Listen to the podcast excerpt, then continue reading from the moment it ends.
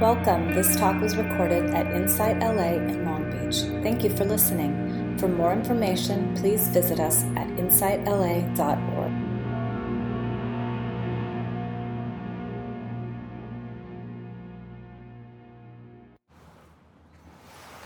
So we're going to be talking today about practicing in difficult times.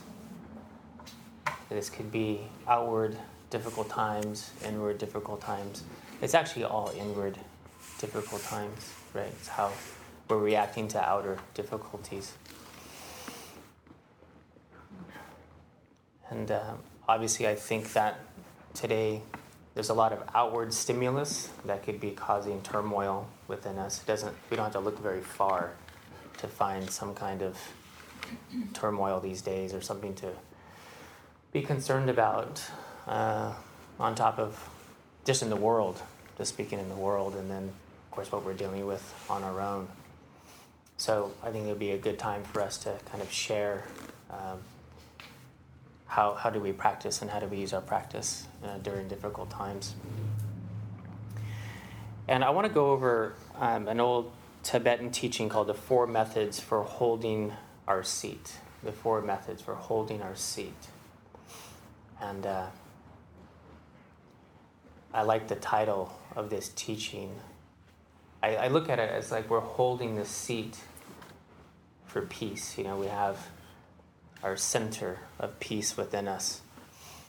And uh, it's just like someone saying, hey, can you hold that seat for me? Mm-hmm. Yeah, I can hold that for you. You know. And then somebody comes up and says, oh, can I sit here? You say, no, I'm I'm holding that. That's my, my buddy Peace is hanging out there. You know, and, and anger might come and want to take your seat. You know, or jealousy or envy might come and try to take your take your seat. Say, no, that's reserved. You know? So how do we hold our seat?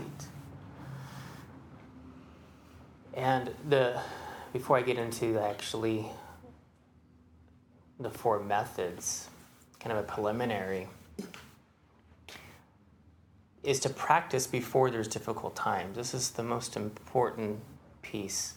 And this is one of the most difficult to actually adhere to, and a lot of the teachers emphasize this so often, that when, when we're having a good samsara, when life is good, when life is just happy, happy, joy, joy, we do not feel the need to practice so often, right? It's when times are difficult, then we really rely on the practice, and we really think, man, you know, where's these teachings? I really need something. I'm in despair. So we need to cultivate this This training beforehand. And I'm going to actually read a quote I'm here in a moment. So this is first, you know, if we wake up and say, man, my life is good, man, practice your butt off that day, you know, because because you can. It's really hard to practice in difficult times, right? It's more difficult. Even though we rely on the teachings, it's more difficult. So that's the time to practice. Good samsara, practice, practice, practice. It's also good to cultivate the experiential knowledge, but also the intellectual knowledge that we already are what we're seeking, you know, that we are the love that we seek. If we read the biographies of, of all the teachers and we and get into the teachings and really familiarize ourselves with this notion that we are this invincible love, right? This invincible love, unshakable love, that this becomes something that is so strong in our belief system that it can be unwavering. And of course, we could read about these things, fantastic, and then in our sitting practice, we could we could taste it. Maybe we could get glimpses of this, right? That this is within us. This is an unshakable, unwavering, you know, this, uh, feel uh, feeling of well-being and happiness, right? And so sometimes I'll, I'll collect a lot of these sayings, quotes, and whatnot, and then I will go back to them in difficult times. And I kind of have them in my memory, so I'll go back to the books, you know, my bookshelf, like, oh yeah, you know, and, and read read that. You know, something to really anchor you into that peacefulness. Really important.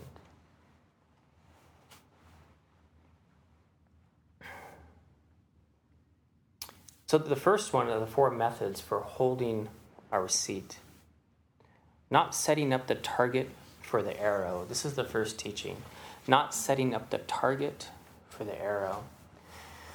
So if there is no target, the arrow cannot land. There's no target. The arrow cannot land.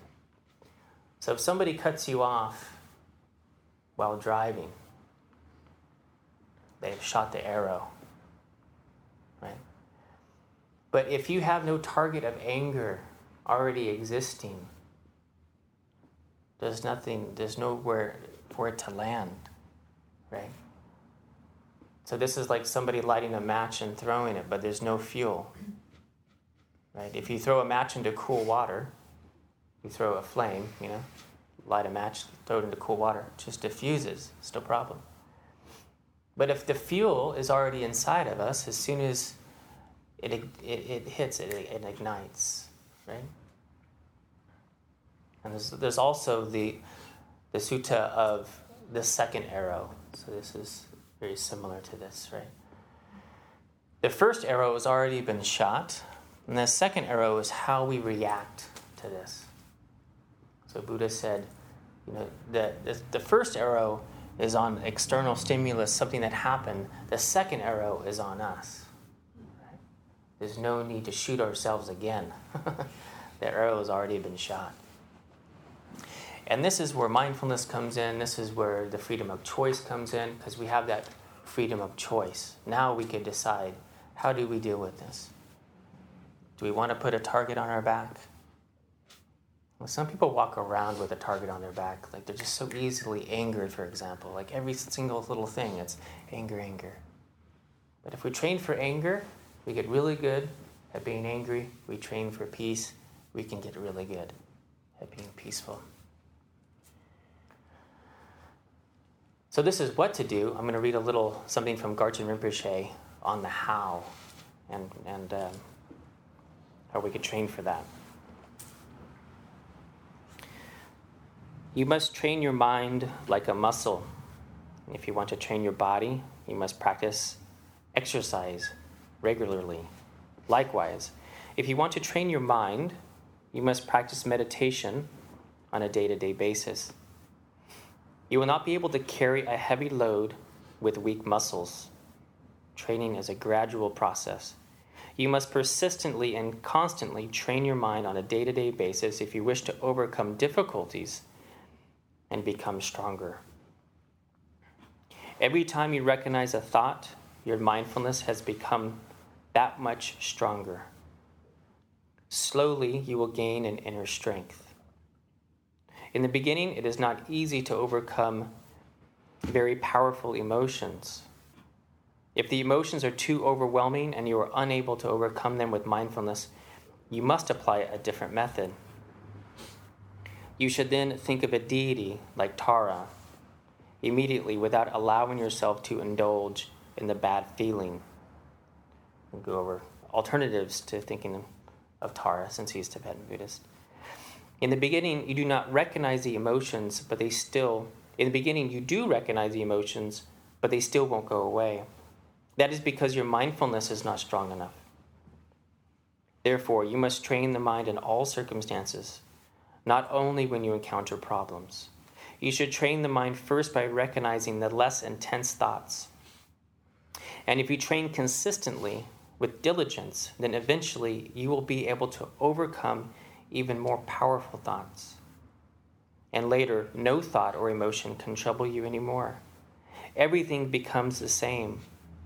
Then even though the body is in samsara, the mind is liberated. You have to make an effort to liberate your mind rather than your body. So a few things there: mindfulness, paying attention to the present moment on purpose, non-judgmentally, this non-judgmental part. And it's so important with these little things that come that come into our awareness. If we could liberate just the little things, the little worries, little concerns, like, oh my gosh, I'm late, I wish I wasn't late. Watching that, liberating that, not following that, not following. Garchen Rinpoche says, the moment that we liberate a thought, we're a Buddha. Just that. And he says, though, every single being feels it, whether they know it or not. because we just we just added that to the consciousness, this infinite potentiality. We're not stuck into this closed uh, concept anymore. We're free. We're open. The moment we liberate a thought, we're a Buddha. Just that. We recognize it. Oh yeah, that's what it is. It's gone. We blend back into compassion awareness, and we're open once again. It's that easy, just like this. Right? And he's saying, go back to Tara. So he's saying that if if we cannot liberate a thought, I love his analogy as well, of our mindfulness like a flame. So he's saying if our mindfulness is like a flame, we could burn up those little thoughts, but then a log of life can come and smother out our flame. We can't burn it up. It's too strong of an emotion. And he says, think of think of Tara, which is a, a deity that Tara is the, the deity of compassion and action, right? So she is the one in her mudra. A lot of the mudras having the deity sitting in Indian style like so, but if you look at Tara, she has one foot off because she's stepping into the world, into action, into helping us, right? So in this, we have to take, we have to bring our mind into taking uh, thoughts of, of refuge. Like in Buddhism, we have this taking refuge. And taking refuge is taking refuge in the Buddha, the Dharma, the Sangha, but it's really in your own Buddha nature, right? It's in the fact that I was mentioning that you are this invincible love, well-being, right? And they say all the deities are within us. So if you believe in prayer, you could pray. If you know a mantra, you say a mantra. And this is to remember what we already are. We are the deity, right? And they are connecting us. Like we are the guru, we are the teacher, right? We are we are the teachings, right? But something to connect you so you, you remember that this is just passing and that we're we're the actual essence love. We're this essence love. Can't forget that. So instead of following and catastrophizing, so as long as this thought come, this thought arises and these emotions arise, and instead of focusing on that, we have to take this very dil- diligent and it's effortful. A lot of times we talk about meditation is effortless, but this part, it's okay at times for our practice to be very, to be forceful. You know, there's a sadhana that says, you know, as soon as, as soon as a, a, a harmful thought or emotion arises. As soon as it arises, look at it and advert it. And it's not to say ignore it, right? This is mindfulness coming up, but we don't follow it. We could say, I can hang out with you, but I'm not going to follow you. I could accept you. I could be aware of you. I'm not pushing you away, but I'm making a conscious choice of going elsewhere, going into the positive, so we don't go deeper into harm. Right, we don't go deeper into harming ourselves. Number one, setting up the target, not setting up the target for the arrow. That's number one. Number two, connecting with the heart. Read a little something from Pema Chödrön. But when you practice the teachings that say, stay with grief, see it as your link to all humanity, you begin to understand that grief is a doorway to realizing that the sun is always shining. You begin to understand that the weather is transient like clouds in the sky. You begin to have more trust in the underlying goodness, the underlying sun quality of your being. From Pema Chodron. Connecting with the heart. You know, the Dalai Lama says, you know, my mind can be very busy, but my heart is very still. And my mind is very busy, my heart is very still. You know, coming into the heart. The heart knows it's safe. A lot of the mind will tell us that it's not, right? The mind, we can get into the, the fear and anxiety. We move into the more of the primitive part of the brain, the survival part of the brain. But love knows that we're safe no matter what. They asked, Well, Ram Dass was talking about a friend who has this great saying. Uh, this friend uh, works in hospice and and uh, who's had some realization. And they asked him one time about death. They said, what do you feel about death? And Ram Dass's friend says, death? Death is safe. Death is safe. It's like, no problem. It's safe, right? But there's a part within our minds that'll tell us that we, there's something here to protect. We really need to protect this, protect this, and me and mine, and fear and all that stuff, right? So moving into the heart, and I love what she says about connecting us to all humanity. Of course, everybody suffers, right? Doesn't matter how much money you make, what social class you're in, where you live in the world, everybody suffers. So it connects us, us, connects us to humanity.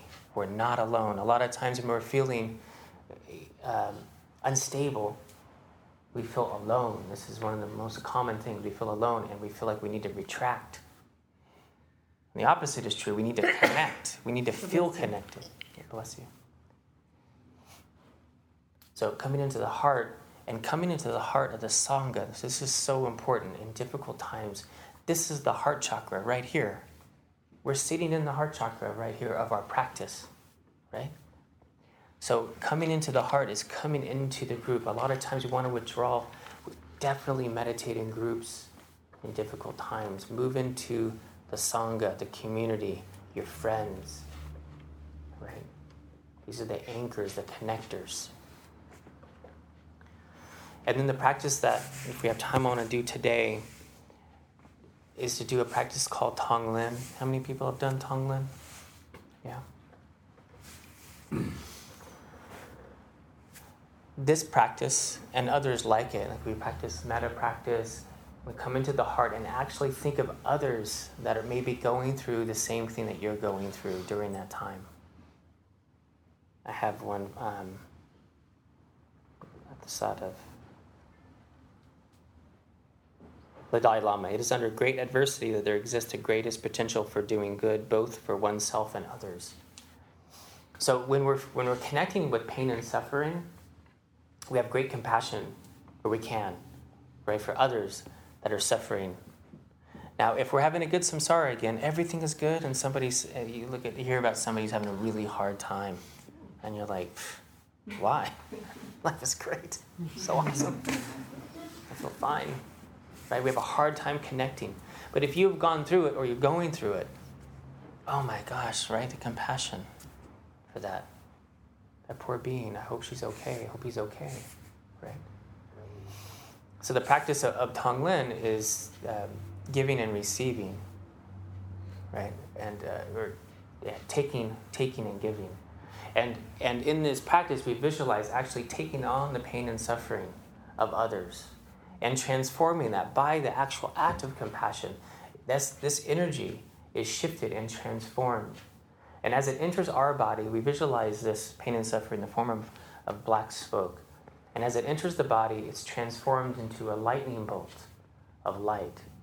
And it crashes upon our heart. And we can visualize our heart having an outer shell, if you will, like a dark shell. And this is like the self-cherishing, more selfish aspect of our being, of our heart. And that lightning bolt comes and crashes down and and obliterates the shell of our heart, and it illuminates our entire being with unimaginable divine light and love.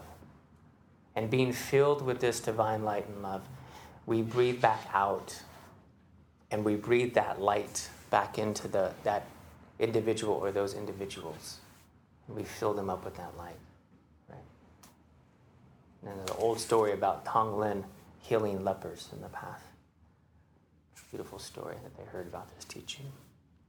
So this gets us out of ourselves too. The woe is me, you know, and going down, down. I can't believe this happened. This maybe more victim type of type of outlook, right? It gets us more into really feeling, and this gives us also this sense of purpose once again. Sometimes we feel kind of helpless. We feel like our sense of purpose is lost. This is very important to hang on to, is that this could be such a fantastic tool, like that quote, for this great, amazing growth to happen, which is the next part of the teachings. So number three is seeing obstacles as teachers. Seeing obstacles as teachers. Has anyone heard the uh, lobster story of how the lobsters grow? No? So how lobsters grow because lobsters have a hard shell, so they're within a hard shell that is actually permanent. In the fact that, well, I should say it's not permanent, but it's um, non. Uh, it does not expand. It does not grow itself, so it's fixed. The shell is fixed, but the lobster is growing within a fixed shell. As a lobster is growing, it starts to press against the fixed shell, and it starts to feel the stress and confine of, of that shell.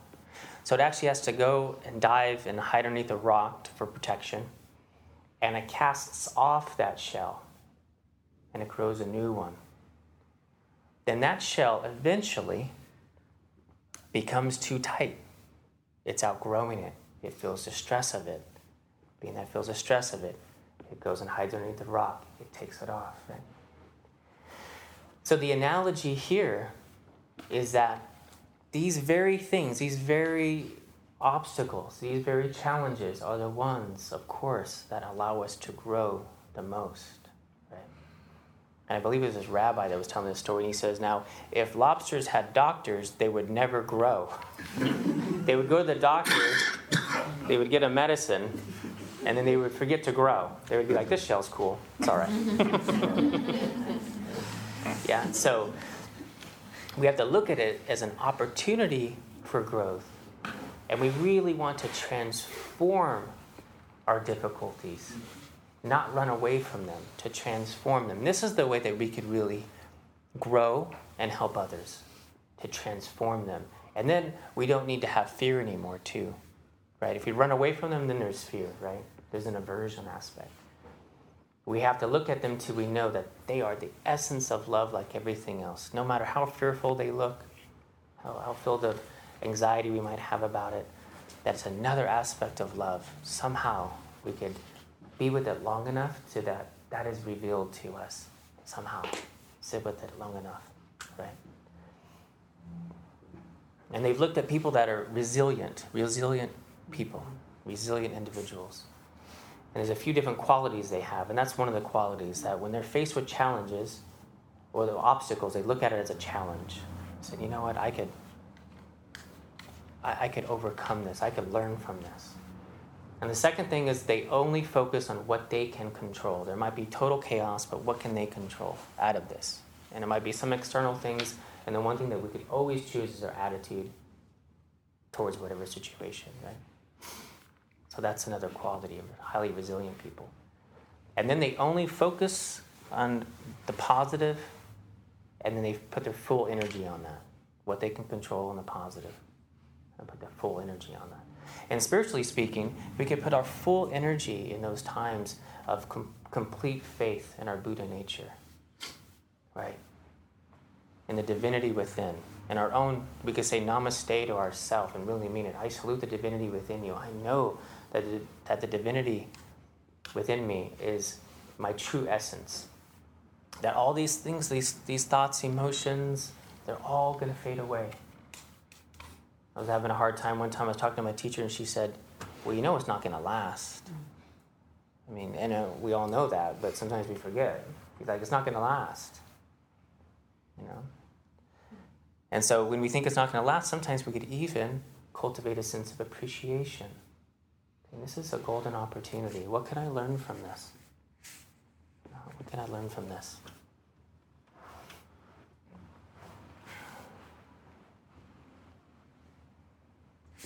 There's a saying in Tibetan, tragedy, sh- tragedy should be utilized as a source of strength.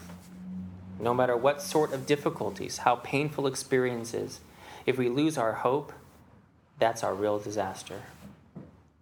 The Dalai Lama.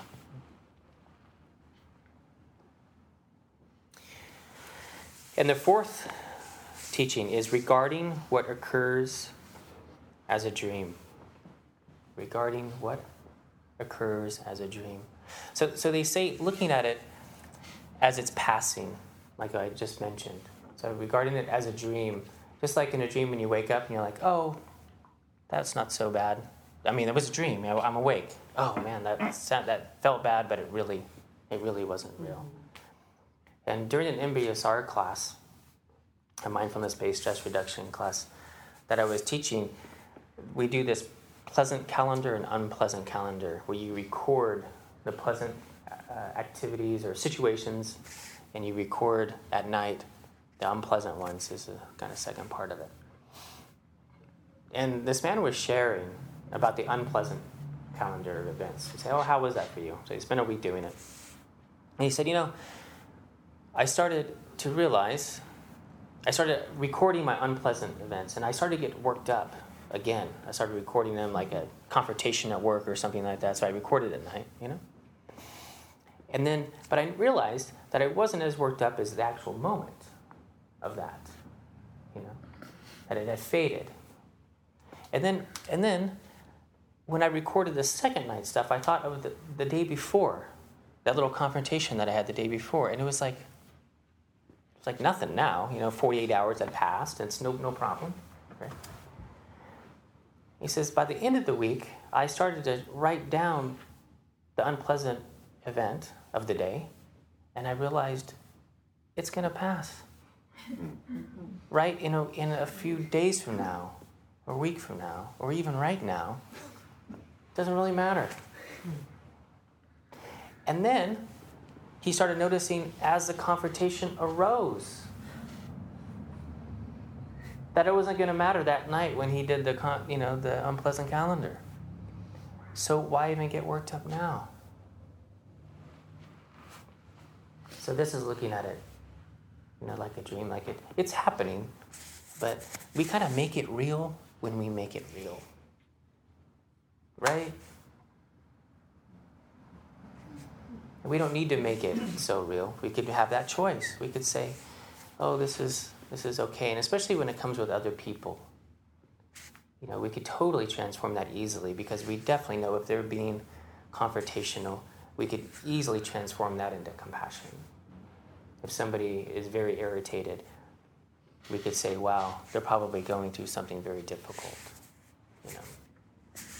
I told this story um, in the deepening class, and a few, a few of the participants are here, so they're going to hear the story again. But uh, my girlfriend Katie, she was, she was at work uh, a couple weeks ago, and she said hello to a coworker, and the coworker didn't say anything back in return. Just in a small confines of like a break room, didn't say a word. Said, good morning, nothing. Mm-hmm. And so Katie was like, well, excuse me, why do you do that? She says, what? She says, well, I routinely say hello to you. Do you realize that you do not say anything in return? You don't say anything back. And she just looked at Katie and then went back to what she was doing and then walked out of the room. Yeah. And so, you know, it's easy to look at that and mean like, what is her problem? You know, like, and then the other way to look at it is, oh my God, what is her problem? What what is she going through? And this might be a great person to reach out to in a sympathetic way and say, how are you? You know, how are you doing? Are you okay? Because there's obviously something happening there, right? So these are ways that we could trans- easily transform those things. So uh, this is uh, the wisdom, the four methods of, of holding our seat. And and I mentioned um, in the newsletter, we're revamping the newsletter, and now we're going to we're going to be summarizing uh, the the Sunday sit uh, teachings. Um, in our newsletter, so we're, I'll, I'll, I will be sending this out to you.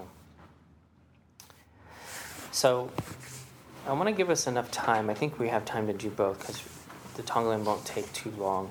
Because um, I know there's a lot of wisdom in this room on how we have all been able to uh, use our practice to overcome difficulties. I definitely want to allow us to share with each other and maybe share some, some wisdom in in the large group. I think that'll be wonderful.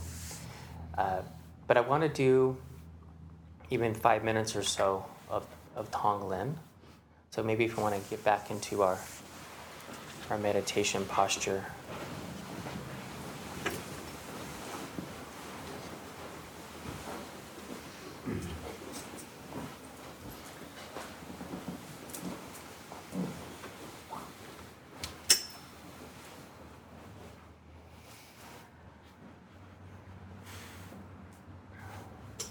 And this this technique can feel uncomfortable, and and and I totally understand that, and give you the full freedom of choice, you know, to maybe do a different meditation if you, if you want. Um, but it's completely safe, and in fact, it's complete. It's unbelievably healing. I mean, the act of taking on somebody's uh, suffering, you know, this physically might feel a little bit odd at first, but it's an incredibly powerful healing technique.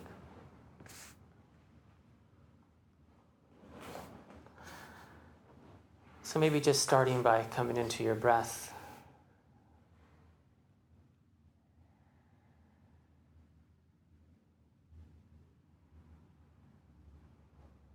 Just allowing everything to settle,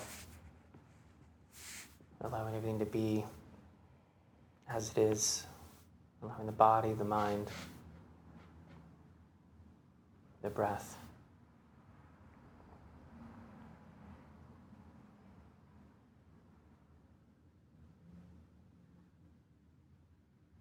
And then allowing to come to mind a time, a situation where you felt kindness.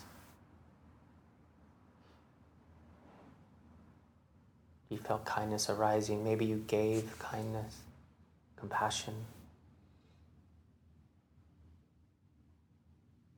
Or maybe you were on the receiving end. It could be something as simple as petting an animal, exchanging a smile.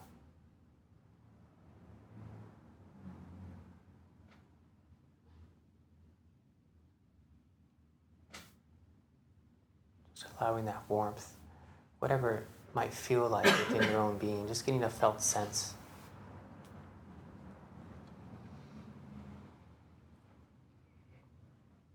Of what it's like to be with kindness.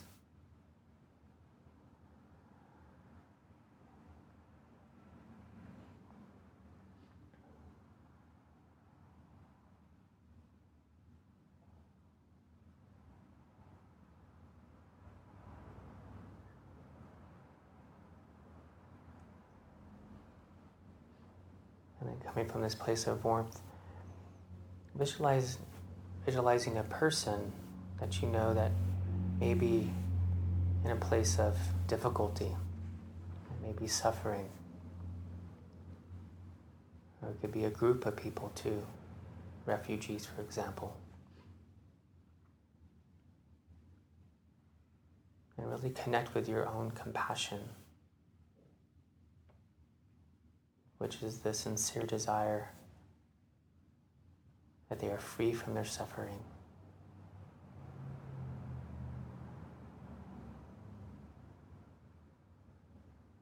I do not wish to see you suffer.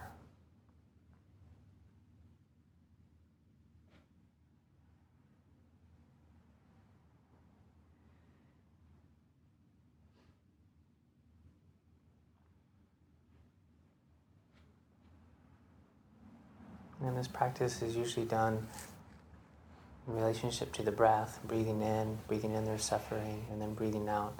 But it doesn't need to be done with one breath. So as I go through the instructions, I will say breathing in, but if it takes you a few breaths, breaths, then that's totally fine. But imagine that they're suffering. As you inhale, imagine that their suffering is in the form of black smoke. And you're breathing in this black smoke, but as it enters your body, through your compassion, it's transformed into light. And even a lightning bolt. And this lightning bolt of light, of compassion, comes and shatters the self-cherishing aspect of your heart, breaks open the shell of your heart, and reveals an unimaginable, divine essence of love. And this inner light ex- expands and fills up the entirety of your being. Filled with this divine light, you exhale. And this light flows into that person or those individuals and frees them of their suffering.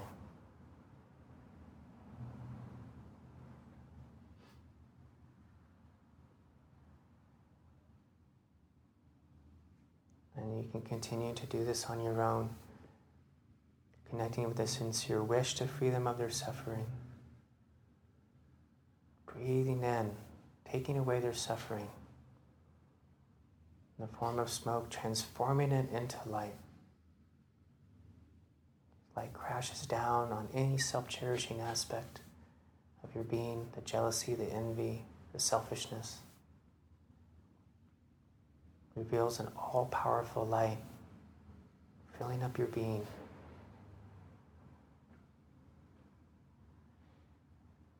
You are filled with all the goodness in the universe, all the love. And you exhale. Exhale and give them this light.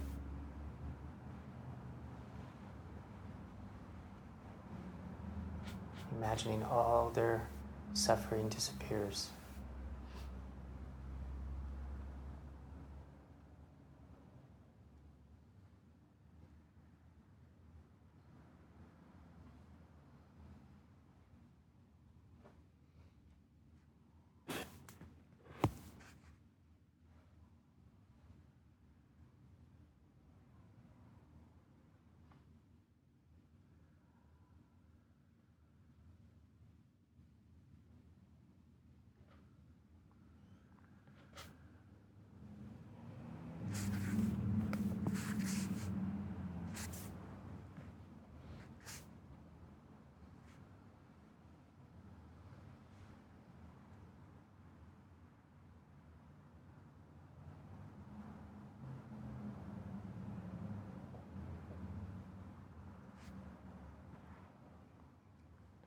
May all beings be free from suffering.